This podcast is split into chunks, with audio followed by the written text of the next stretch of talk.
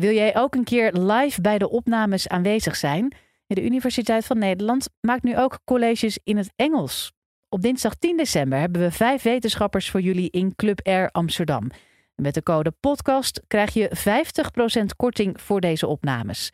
Ga nu naar www.universiteitvannederland.nl en koop je kaartje. De economie kon in de Gouden Eeuw alleen groeien dankzij de werkzoekende immigranten die naar ons land kwamen. Maar ook toen waren er klachten over allochtonen. Ze werden beschuldigd van het misbruiken van het systeem. Historicus Maarten Prak van de Universiteit Utrecht vertelt over de rol van immigranten in Nederland in de Gouden Eeuw.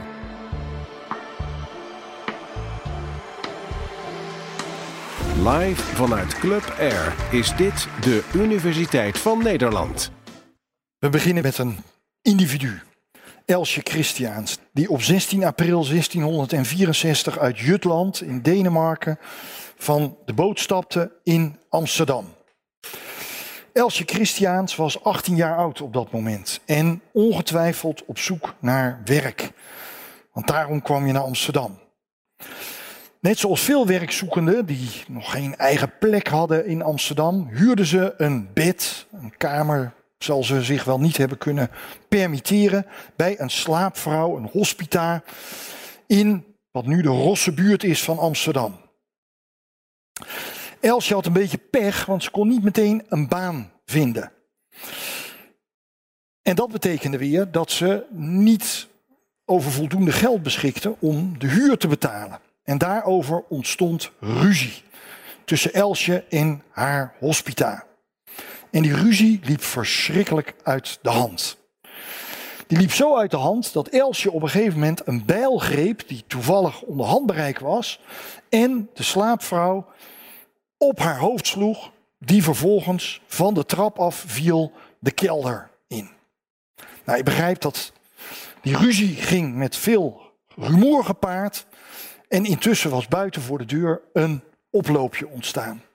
Elsje was natuurlijk in paniek en rende de straat op met bebloede handen en sprong vervolgens de gracht in. Zoals de meeste mensen kon ze waarschijnlijk niet zwemmen, maar de omstanders haalden haar uit het water. En gaven haar natuurlijk meteen in handen van de politie. En die wist wel raad met dit soort mensen. In de 17e eeuw stond op dit soort vergrijp zonder pardon de doodstraf. En Elsje werd dan ook tot de doodstraf veroordeeld. En een paar weken nadat dit allemaal was voorgevallen, met behulp van de worgpaal uh, om het leven gebracht. Waarna haar dode lichaam, zo stond het in het vonnis, aan de locht en het gevogelte zou worden blootgesteld op de Volenwijk, het Galgenveld aan de noordkant van het ei. Om daar verteerd te worden door de lucht en de vogels. En naast haar aan de paal waaraan haar dode lichaam werd opgehangen, hing het moordwapen, de bijl waarmee ze haar slaapvrouw om het leven had gebracht. En Rembrandt, die graag erop uittrok om interessante onderwerpen te vinden, die heeft haar daar getekend. En daarom kennen we deze geschiedenis zo goed. En kunnen we, wat natuurlijk heel bijzonder is, een plaatje van Elsje Christiaans laten zien. Nou, deze geschiedenis maakt in een notendop duidelijk dat de Gouden Eeuw geen feest was voor iedereen. Sterker nog, het was in sommige opzichten voor niemand feest in de Gouden Eeuw. Een van de redenen daarvoor was dat de Gouden Eeuw een tijd was van bibberen. De gemiddelde temperatuur lag in de 17e eeuw een graad lager dan tegenwoordig. En in afwezigheid van centrale verwarming, airconditioning en allerlei andere geneugten die wij vanzelfsprekend vinden, had iedereen het in de 17e eeuw eigenlijk altijd koud. Dan zie je dat die mensen, en die zitten binnenshuis, mantels dragen, jassen die van binnen met bont gevoerd zijn. En dat is omdat het in die huizen altijd stervenskoud was. Zelfs bij rijke mensen die het zich konden permitteren om een vuur te laten branden. En dat was nog maar één van de manieren waarop je het weinig comfortabel had in de 17e eeuw. Als je arm was, dan liep je in een enorme laag, hè, laagjes met kleren. Kleren die stevast tweedehands waren aangeschaft, die al door andere mensen waren gedragen en die eindeloos werden versteld. Arme mensen in de 17e eeuw hadden alleen maar de kleren die ze aan hadden. En geloof me, die kwamen niet vaak bij de stomerij. En hetzelfde gold voor die mensen zelf. Want wassen was in de 17e eeuw iets wat je zo min mogelijk probeerde te doen. Überhaupt op het gebied van de hygiëne was de 17e eeuw een tijd die wij niet graag zouden willen meemaken. Er waren geen badkamers, maar dat was ook niet nodig, zoals gezegd, want mensen wasten zich toch ook zelden. Maar het riool was de plek waar ook het drinkwater uit gewonnen Het stonk overal zo erg dat iedereen die het zich kon permitteren in de 17e eeuw de zomermaanden buiten de stad doorbracht, omdat dat de enige plek was waar het nog een beetje te harde was. Als je ziek werd, en dat gebeurde ook in de 17e eeuw wel eens, dan had je een echt probleem. In het ziekenhuis werd je gegarandeerd niet beter. Dat was een plek waar je alleen naartoe ging om te sterven. Mensen die het zich konden permitteren, lieten zich door de dokter thuis verzorgen. Maar de dokter had ook niet veel te doen aan jouw ziekte.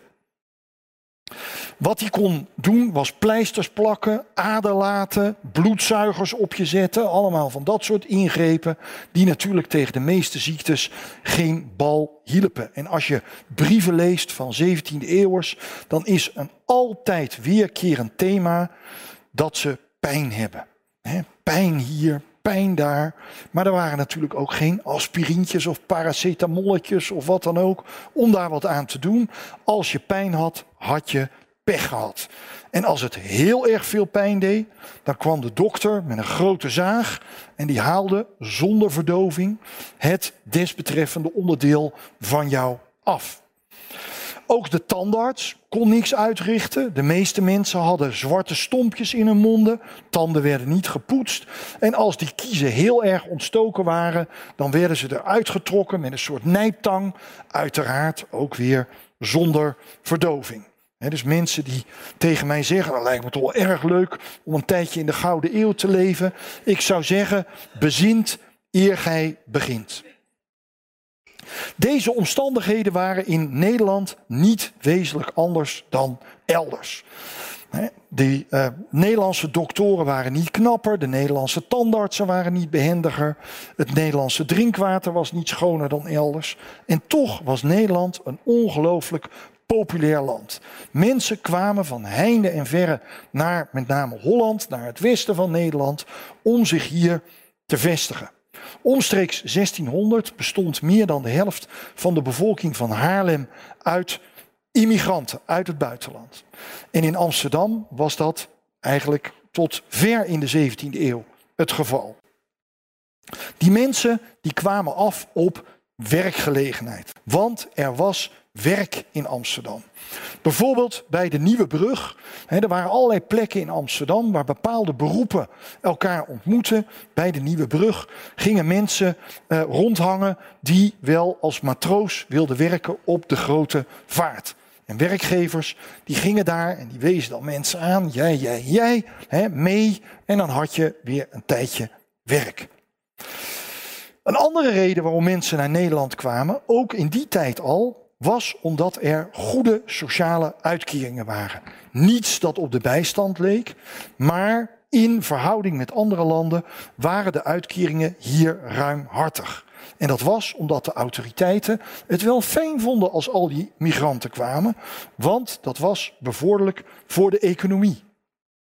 Bijvoorbeeld in 1685, toen de protestanten in Frankrijk, de hugenoten, buiten de wet werden geplaatst, uh, adverteerden verschillende Nederlandse steden in Frankrijk, in, door middel van affiches en in kranten, kom naar Nederland, want wij bieden u huisvesting, uh, uh, investeringsmogelijkheden, allerlei voordelen om deze immigranten naar Nederland te lokken. En 35.000 van die hugenoten besloten inderdaad om zich in Nederland te vestigen. Die mensen hadden ook als voordeel dat ze er mensen uit hetzelfde regio troffen. En wat ook heel aantrekkelijk was, in de kerken waar ze naartoe gingen, werd in hun eigen taal gepredikt. Dus bijvoorbeeld de hugenoten die sloten zich aan bij de uh, Waalse kerk, waar in het Frans werd gepreekt. Immigranten uit Duitsland, die zeer talrijk waren, gingen naar de Lutherse kerk en in die kerk werd in het Duits gepreekt voor de migranten. Het lijkt eigenlijk allemaal sprekend op wat er tegenwoordig in de moskeeën gebeurt. Het gaf gedoe, zeker. Er waren klachten over die buitenlanders die afkwamen op sociale uitkeringen. Er waren toneelstukken, moffenkluchten, waarin de Duitsers op de hak werden genomen. Maar het is goed om te bedenken dat veel van de bekende Nederlanders uit de 17e eeuw, Frans Hals, Johannes Vermeer, de wetenschapper Christian Huygens, de filosoof Baruch de Spinoza, allemaal kinderen waren van immigranten. Mensen die hielpen om de Gouden Eeuw groot te maken.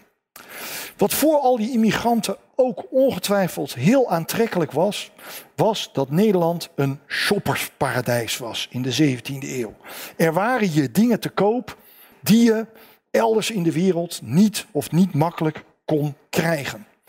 De 17e eeuw was een periode waarin allerlei nieuwe producten op de markt verschenen. En veel van onze moderne verslavingen aan koffie, aan suiker, aan tabak, die danken we allemaal aan de 17e eeuw. Dus als u moeite hebt met afkicken, dan denk nog eens aan de Gouden Eeuw. Ook op andere terreinen was er enorm veel te koop. Schilderijen bijvoorbeeld werden tot verbazing van buitenlandse bezoekers in bijna ieder huishouden in Nederland aangetroffen. Mensen hadden kleine schilderijtjes, soms ook grotere. En die kon je voor een habbekrats kopen.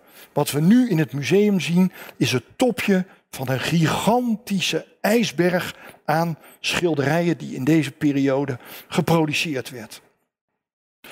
Je kon voor een gulden anderhalve gulden een heel aardig schilderij kopen in de 17e eeuw. Die schilderijen zijn bijna allemaal weggegooid, want artistiek hadden ze niet veel om de hakken. Maar in de 17e eeuw vonden mensen het hartstikke leuk om ze te hebben. Waar mensen in de 17e eeuw ook heel erg verzot op waren, waren boeken.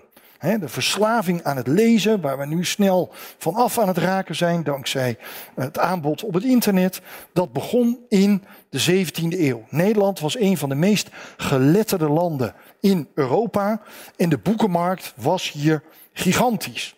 En uitgevers dachten ook de hele tijd na over de innovatie van hun aanbod. En een van de dingen die ze aan uh, uh, uh, reikten aan het publiek waren zogenaamde liedboekjes. Dat waren boekjes met uh, liedjes, zoals de term al zegt, die vooral verkocht werden aan jongeren, die dan gezamenlijk hè, bij een feestje of bij een uh, uitstapje die liedjes konden zingen. En die liedboeken, die waren aanvankelijk groot, maar die werden steeds kleiner. En uiteindelijk zo klein dat je ze gewoon in je zak kon hebben. En dan, hè, als je uit was met een meisje of een jongen, dan trok je zo'n boekje tevoorschijn. Zullen we samen zingen? En niet toevallig stonden in die liedboekjes natuurlijk vooral amoureuze versjes. Hè? Net zoals de popmuziek vergeven is van de liefdesliedjes. Nou, die liedboekjes die speelden in op een andere innovatie uit de 17e eeuw, namelijk de nieuwe jeugdcultuur. Dat zingen, zoals gezegd, was een beetje de popmuziek van die tijd, maar wel eentje waar je actief aan moest meedoen. Jongeren die speelden spelletjes. Er was geen internet om, uh, of WhatsAppen om uh, te doen. Die gingen tricktrakken of eindeloos kaartspelletjes spelen. En ze hadden dansavondjes, waarbij ze vaak zelf de muziekinstrumenten bespeelden. Een van de dingen die in de jeugdcultuur veranderde, was dat de kleding voor jongeren veel kleuriger werd in deze periode. En dat ze zich daarmee ook konden onderscheiden van de vaak in het zwart gehulde ouders. Die ouders die gingen zich in de 17e eeuw minder en minder bemoeien met hun kinderen. Die lieten ze met andere woorden vrijer. En een van de dingen die ouders in de 17e eeuw nog vaak deden, was dat ze een huwelijkspartner uitzochten voor hun kinderen. Maar in de loop van de 17e eeuw werd dat eigenlijk steeds meer overgelaten aan de jongeren zelf. Dit was de Universiteit van Nederland. Wil je nou nog meer horen, bijvoorbeeld over de vraag waarom zoveel millennials kampen met een burn-out? Of hoe je een oogbal kunt bioprinten? Check de hele playlist.